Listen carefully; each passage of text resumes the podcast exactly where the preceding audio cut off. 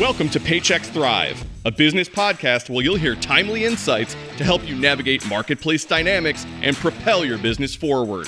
Here's your host, Gene Marks.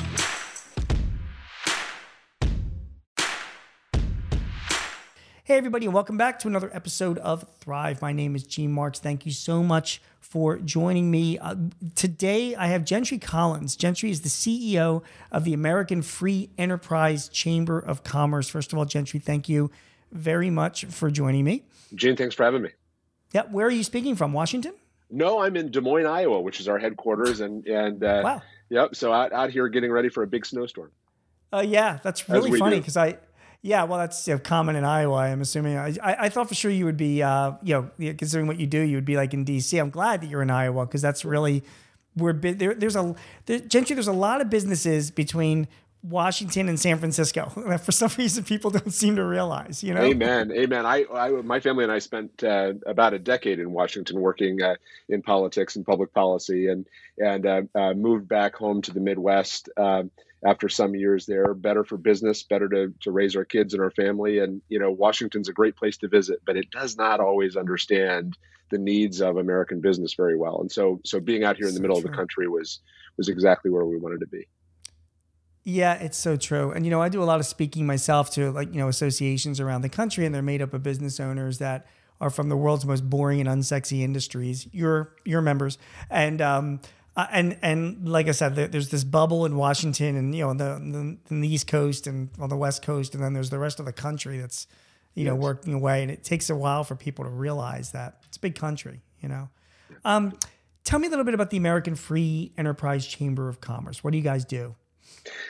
The American Free Enterprise Chamber of Commerce is committed to the idea that um, that that American free enterprise is the greatest force for human flourishing in all of recorded human history. Right, the, the idea that free people and competitive markets are the best way to solve problems, to elevate humanity, to to make our lives better, um, is something that not only uh, do we know historically is true, um, but we see now some threats on the horizon that we haven't faced in the past that that in many ways we are going backwards from a generational point of view in terms of of how many next generation American consumers and voters and leaders are really committed to the principles of American free enterprise, really understand their value in the human experience and, and, and how how much American free enterprise has meant, not just here in the United States, but around the world. You know, we um, uh, in the last century more than doubled global human life expectancy. Uh, and not only did we lengthen uh, a life expectancy, but the quality of life that people are living inside the years that we get uh, is is at, at all time highs. Right? We, we will uh, just a little bit of a historical uh, exercise. You can go through about five thousand years of recorded human history, and find that the average typical condition of life in in most places and most times for the typical human was uh, deprivation that we would lose people at age 30 all the way until 1900 life expectancy around the world was 30 years old um, with lives uh, of certainly what any modern people would consider deprivation. And today not only is life expectancy way up in the 70s but we will lose more of our poorest gene more of our poorest not our middle class not our wealthy. We'll lose more of our poor to diseases of excess than we will to diseases of deprivation. Right? It's never before happened in all of recorded history, and it is the yield of American free enterprise. It's the yield of trusting free people and competitive markets to solve problems. Um, and so, uh, as, as, we've watched that, those values and the understanding of, of that set of values deteriorate a little bit from a from a cultural and generational perspective, uh, we decided it was time to do something about it and, and to build something here in the middle of the country instead of out in Washington, D.C. That is really awesome. You know, so if, if I'm a business, I, I have 10 employees in my company. Uh, we have about 600 clients. The people that are listening to this are Paychex customers. They are, you know, they're hundreds of thousands of them. Why would a business want to become a member of the American Free Enterprise Chamber of Commerce? Well, a number of reasons. One starts with principled advocacy uh, around what it takes to open another American century. What, what, what do we need to do from a policy perspective in, in, in order to make sure that American free enterprise is really healthy and thriving and that we pass it on to the next generation in better shape than we found it. And uh, I think you'll find in Washington, and I, and I, you know, we won't name names here today, but I think you'll find that there are a lot of associations and a lot of interest groups, a lot of lobbying organizations in Washington um, that will simply lobby for the highest bidder, right? That, that whose principles in some ways are for sale. And so, so the first thing for us is that we've uh, established a membership level of $99 a year right so we're, we're not in the business of taking bigger checks from from bigger companies and, and giving them a bigger voice in terms of, of where we ought to be on on public policy we've set our whole model up to to, to lend itself to, to fidelity to, to free enterprise principles number one um, number two and outside of, of the advocacy space uh, is access to the marketplace we see businesses all over the country in increasing numbers that are losing access to the tools required to participate in, a, in an open economy. So um, uh, think about, uh, and, and it, it, may be a good one for today, think about merchant payment processing, for example. Uh, some of our largest merchant payment processors have, have begun deplatforming companies that are legally operating companies that aren't doing anything uh, illegal or untoward, but that simply are in disfavored industries. Um, we, have seen that in the banking sector to a lesser extent, but to some extent, we, we see it in, in other places like um, uh, insurance products and others uh, that are that are based on on access to the marketplace uh, for ideological reasons. And beyond ide- ideology, I think you know, look, small businesses are the biggest business in America. And right. so one, one of the things we do is we help aggregate some of that demand so that that our small business members can take advantage of of uh, of the purchasing power of of a, of, of a bigger business uh, w- without having to be a bigger business. So th- those are some of the reasons that uh, that we'd love to have people join. Yeah, makes sense. Makes sense. That you mentioned okay, credit cards in the financial services industry. So. Um, the Credit Card Competition Act, which was introduced, it's a bipartisan bill introduced in the Senate by Senators Durbin and Marshall, who I hope to be interviewing shortly, one, one or both of them. Um, tell us a little bit about it and what your involvement is with the Credit Card Competition Act. Yeah. Well, so our involvement with the Credit Card Competition Act is that we oppose it, just to be out yeah. front. Uh, and uh, the reason we oppose it is we think it's it's uh, like many pieces of legislation in Washington D.C. is is not accurately named. Uh, it is uh, it, it is the federal government trying to take a bigger role in the way that private transactions happen uh, trying to determine uh, or trying to mandate, not to, to, to determine uh, what credit card networks can and can't be used, how those networks are used, and therefore how they're priced. Um, and not only is it antithetical to the ideas of American free enterprise, right? The idea that free people in competitive markets make better decisions about how to price your services, what services you should offer, what services people are going to buy. Competitive markets make those decisions better than the government uh, we think in just about every case, uh, and certainly in this one. On top of that, we've got some history here, right? In in 2010, uh, uh, there was a a bill passed that did much the same, um, and it didn't work. It didn't work. Not only did it add federal regulation, uh, but it was not helpful to consumers. Uh, the Federal Reserve Bank of, of Richmond did a study after debit cards were were regulated and, and found that that 77% of retailers uh, did not lower their their prices when the price controls uh, uh, came into place. They pocketed the difference. Right, it's not good for consumers. And additionally, it, it led to the the the benefits that uh, uh, that had existed before to consumers being reduced. Uh, free checking accounts, for example, I think um, are reduced by something like 35 percent uh, in the country after after that um, after that bill was passed. And so now uh, Senator Durbin, who who was was uh, uh, who led that bill in 2010, wants to do it again with credit cards. Uh, and, uh, and and we fundamentally believe not only is it not good for consumers, it's the wrong place to make decisions about products and services in America.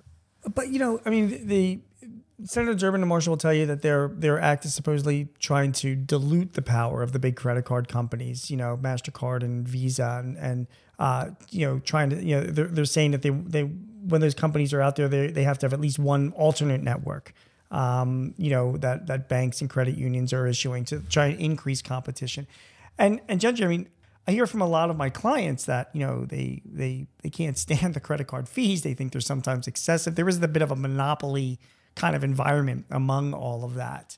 So speak to that. Like why why do you feel that this bill actually is is a bad thing when it kind of seems like the senators are are are taking steps to make things better not only for consumers but for small businesses? Well, I would say that if intentions counted, that we would live in a much better world, right? I mean, Washington regulates all kinds of things. They come out and they tell us that, boy, if you oppose our bill, you must oppose our purposes, and uh, right, and it's the greatest fallacy in American public life. If if people believe that Washington D.C. that that that elected people in Washington and that unelected bureaucrats in Washington who run these things after we pass the, these bills, if people believe that that Washington D.C. makes better decisions about what products and services we want, what products and services your business ought to offer, ought to have to offer, and how you can price products and services uh, uh, in your business, from your business, between your business and another, uh, then they ought to support this bill. Uh, our view is that Washington is not the best place to answer those questions, that free people and competitive markets are always the best place to make these kinds of decisions. Um, and, and again, not only do we believe that from an ideological perspective, but you can go back and see what happened when we did the same thing to debit cards uh, uh, about a dozen years ago or so in 2010. Uh, and it, it, like a lot of well-intentioned projects from Washington D.C. did not have the intended effects, hmm. um, and had a, a, whole number of deleterious effects in our in our economy that um, that, that we ought to avoid.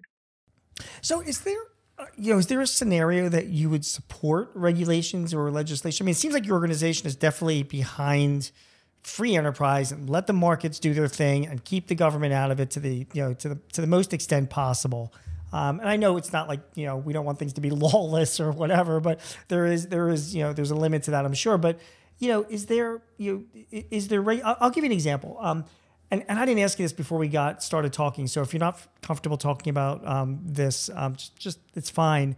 But like in California, they have this fast food, uh, you know, legislation for the fast food industry. Are you familiar with that? Generally, yes. I, I, Generally, I, yes. Just and just to get just generally just to tell you what it is is that there you know the, the legislation goes into effect in 2023 and it, it i just wrote about this so i'm like kind of up to speed on it. It's it it, it forms a fast food council and it's it's made up of um, regulate you know like people from the government people from the fast food industry workers from the fast food industry you know uh, businesses in the fast food industry and theoretically that council makes the decisions on worker safety and regulations minimum wages they've been given some parameters from the government and the theory is that that council will make its decisions and and the legislature and the state will just rubber stamp the decisions. In other words, they're off shooting the, the responsibility to the industry to figure out what they how they want to run their industry rather than the regulators get very much involved. I'm curious if that's the kind of thing that the American Free Enterprise Chamber of Commerce would support such a thing, or would you feel more like, you know what, there should be no regulation, or let the market deal, you know, with it themselves. There shouldn't be any kind of, you know, extra council like that, let alone any regulation yeah. from the state. Does that make sense? Yeah, it, it, it, does make sense. And I look, I'll, I'll tell you, um, I, I, don't. I want to be careful to, to to be clear here that, that we're not anti-regulation in every Understood. case. I mean, so certainly okay. you want you want lines painted on the side of the road, um, I, I, would say a number of things, though. One, in the California case, I think you'd be you'd be hard pressed to say that that California businesses, and particularly new businesses, innovators, startups, uh, find it particularly easy to start and grow and compete, given the mm-hmm. cost structure that you have in a place like California, right? In fact, you, you, have, you have people leaving California in droves. Why? And I think it goes back to this idea that that we govern with the best of intentions, but those hmm. intentions mm. are misplaced. The, the question ought to be how best do we solve problems that face us? Do we think that more government intervention in our lives is going to do it? My argument, Gene, would be that we've got stacks and stacks and stacks of regulations at the state level, particularly in a place like California, and at the federal level, and those stacks keep growing. And every time they grow, it's a small operator, it's an entrepreneur, it's a guy with a new idea and an Etsy site in his basement. You know, it's a guy working in the gig economy who can't afford to comply. And I don't think that improves the economy one little bit. I, I we don't oppose the the the idea that we want uh, better quality of life, or we want better c- conditions in the fast food industry, or we want to make sure that that that living wages are are paid. But we believe fundamentally that the marketplace makes those decisions better and faster. than uh, than the government makes makes for us. Okay, that makes that makes complete sense. So on that line, there are some other some other sort of regulatory things I'd love to get your your take on. In 2023, uh, the Department of Labor is going to be coming out with new rules for worker classifications. You know, which is yes. going to change the way businesses are classified. And with the you know the, the offset of that or the result of that is that a lot more independent contractors and freelancers are, are most likely going to have to be classified as employees um, yes. for these companies. And by the way, this is at a time where there has been an explosion in freelancers and independent contractors right, right. all around. So clearly, there's like this whole you know millions, tens of millions of people that want to be on their own and run their own businesses and do their own thing. And now you do have like these rules coming from the Department of Labor that are sort of the antithesis of that.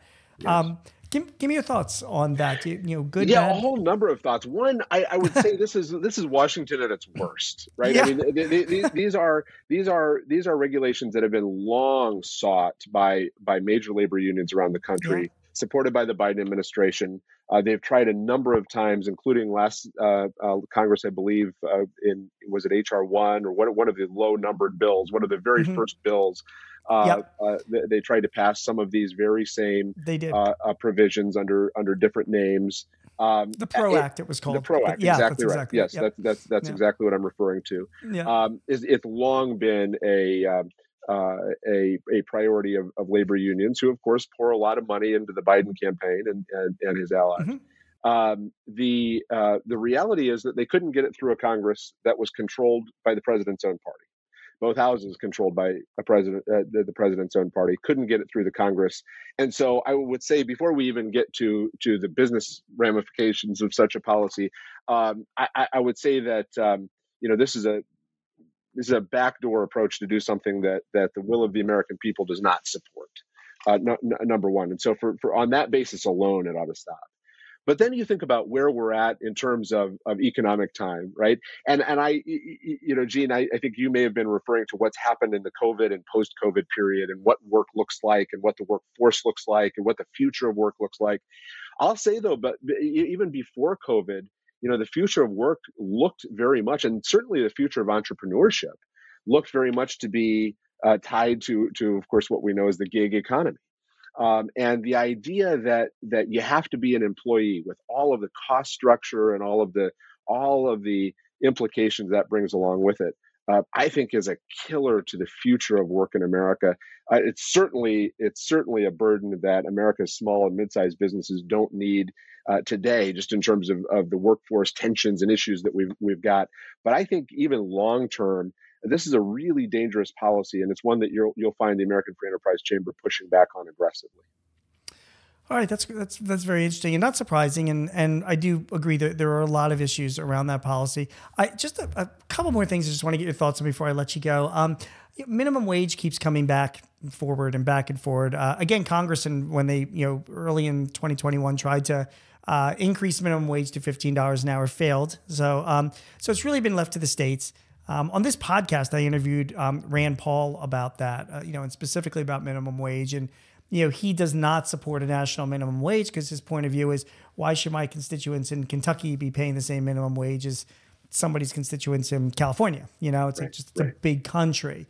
Um, so I'm gonna I'm gonna make the assumption that you are not a fan of national minimum wage. You got uh, it. Right give me your thoughts why you would I, I like to hear thoughts from all different you know points of view why why would you be against the national you know federal minimum wage. Yeah. Number one we live in a republic right? And okay. and thank god we do. If we all looked like california we would have no uh, no no small businesses left at all uh, and and so th- this is a question of states rights first of all. And and i th- and we see the free market working. You know we see people leaving a high tax high regulation state. We see businesses leaving high tax high regulation states and moving to places that are that are places where they feel there's a regulatory and cost and tax structure where they can grow their business and and and uh, and do so in a way that uh, that that that people can afford, that their employees can enjoy a better quality of life. Um, and and so, look, our, our form of government works. Uh, and let's let it work. I, I, don't think we've got to solve every problem at the federal level. I, I would add, though, um, and maybe a little more practical, and, and one that I don't think we talk about as often. I think the people that get hurt by by onerously high minimum wages, and particularly in parts of the country where those those wages uh, are not what the market would would demand or or require otherwise. The people that get hurt are people that are trying to begin working. Uh, you know, uh, young people, teenagers. I, you know, my uh, we've got a big family. I've got two in college and two in high school, and I'll tell you, you know, working jobs that are uh, that are that are just enough to get by. Uh, not only are financially meaningful for for young people entering the economy, but that experience of work is critical. Is yeah. critical, right? There's all kinds of research about um, what leads to you know long term happiness and contentedness in life, and and the answer in short, as I'm sure you know, is earned success. Sure. When we deny young people the chance to work, uh, you know, I, I, think we're setting them up for, for a lifetime of trouble. Um, the flip side is when we have a robust, vibrant local economy that can afford to bring temporary and part-time workers in at, at, at entry-level wages, uh, entry-level wages that the local market can bear, uh, I think that's good for everybody. It's good for the business. It's good for the workers. It's good for young people entering the economy. It's good for people who need a starting opportunity, and we shouldn't deny that. One final question, and I'll let you go, Gentry. Um, I had a bunch of topics I wanted wanted to cover with you, but um, immigration is kind of high on mind, and and I, yeah, as I, I do feel the next two years, considering how split we are in Washington, which by the way is not such a bad thing at all uh, is we're not going to see any major legislation. I think will come out of this Congress, but um, immigration could be one thing where there is. I mean, there's certainly a lot of bipartisan support to do something. And uh, I know my clients and my community and our Paychex, know, our cust- our listeners, um, you know, we're suffering significant labor shortages. People are looking for entry level people. I- I'm curious you know, again, you're trying to balance this without too much government involved. Let the market do what it's got to do. But I'm curious where you you know what your thoughts are on immigration. Number one is, do you think there might be a chance for some type of bipartisan legislation in this Congress? And number two is, what would you like to see that would you think that yeah. you think would make the best uh, most sense for the economy? Boy, I, I hope and pray that there's a chance for bipartisan legislation. It needs to be bipartisan, and not just because the Congress is divided, uh, but because the country is divided, and, and, and we're not, you know, we're not going to go anywhere good if, if if one party or the other is is um, uh, you know, is either jamming something down our throats or or standing in the way for the sport of standing in the way. And I, I think we've right. seen plenty of that too. Um, I don't know that I'm a real optimist about that, Gene. I wish I could tell you something else, mm. um, but uh, but it's certainly certainly my hope. Look, as as I'm sure your listeners are well aware, uh, the strength of America has always been a a robust flow of immigrants from around the world that are looking for a place to breathe free and call home and have the kind of economic uh, and social opportunity that that that you just have nowhere else in the world. Um, I, I, think it's the pride and joy of of of, uh, of, Americans. At the same time, the one thing that sets us apart, Gene, is is the rule of law right? You, you, don't have to be born here. You don't have to be from a racial or ethnic background, but you do have to respect the rule of law. We're not governed by our betters. We're not governed by a king. We're governed by the rule of law. And I think the concern about where we're at from an immigration perspective is that too much of it feels lawless today. And, and unfortunately, I think that's standing in the way of what could otherwise be good bipartisan consensus.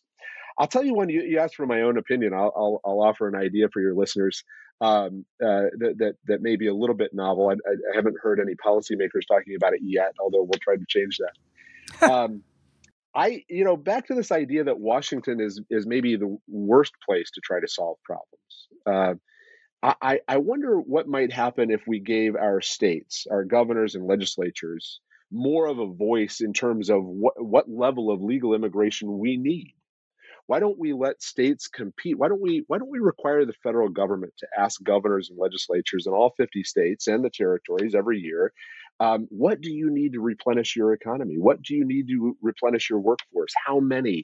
What kind of visas do you need? And and what if we looked at ways to to require the federal government to be responsive to the needs of states on that? Open that marketplace up and let states compete Hmm. uh, for legal immigration in America. It, it's, a, it's, a, novel idea. It maybe maybe introduces some of the competitive markets like uh, kind of component um, and get some of these decisions out of Washington D.C. I like it, Gentry. I'm voting for you next time you run for president. Okay. you, you and my Collins. wife. I got two votes. yeah, there we go. we'll get your kids involved too as yeah. well. Come on, they got to support their dad. Gentry Collins is the CEO of American Free Free Enterprise Chamber of Commerce, amfreechamber.com. Gentry, thank you. Uh, you know, it, it's great to get your points of view on these things, and I think that a lot of uh, uh, our listeners, um, you know, they may agree, they may disagree, but it's really important to hear, um, you know, you know, points of view like yours because I think it's important for small businesses to take these into consideration. So, um, thank you, and I think your chamber, again, it's the American Free Enterprise Chamber of Commerce, is it's doing great work. So please keep it up. Gene, thanks for having me. Do you have a topic or a guest that you would like to hear on Thrive? Please let us know. Visit payx.me forward slash thrive topics and send us your ideas or matters of interest.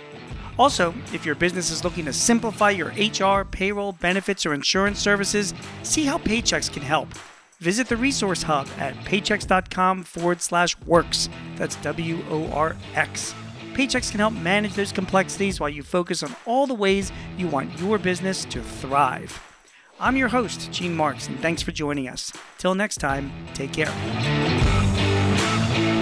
This podcast is property of Paychex Incorporated, 2023. All rights reserved.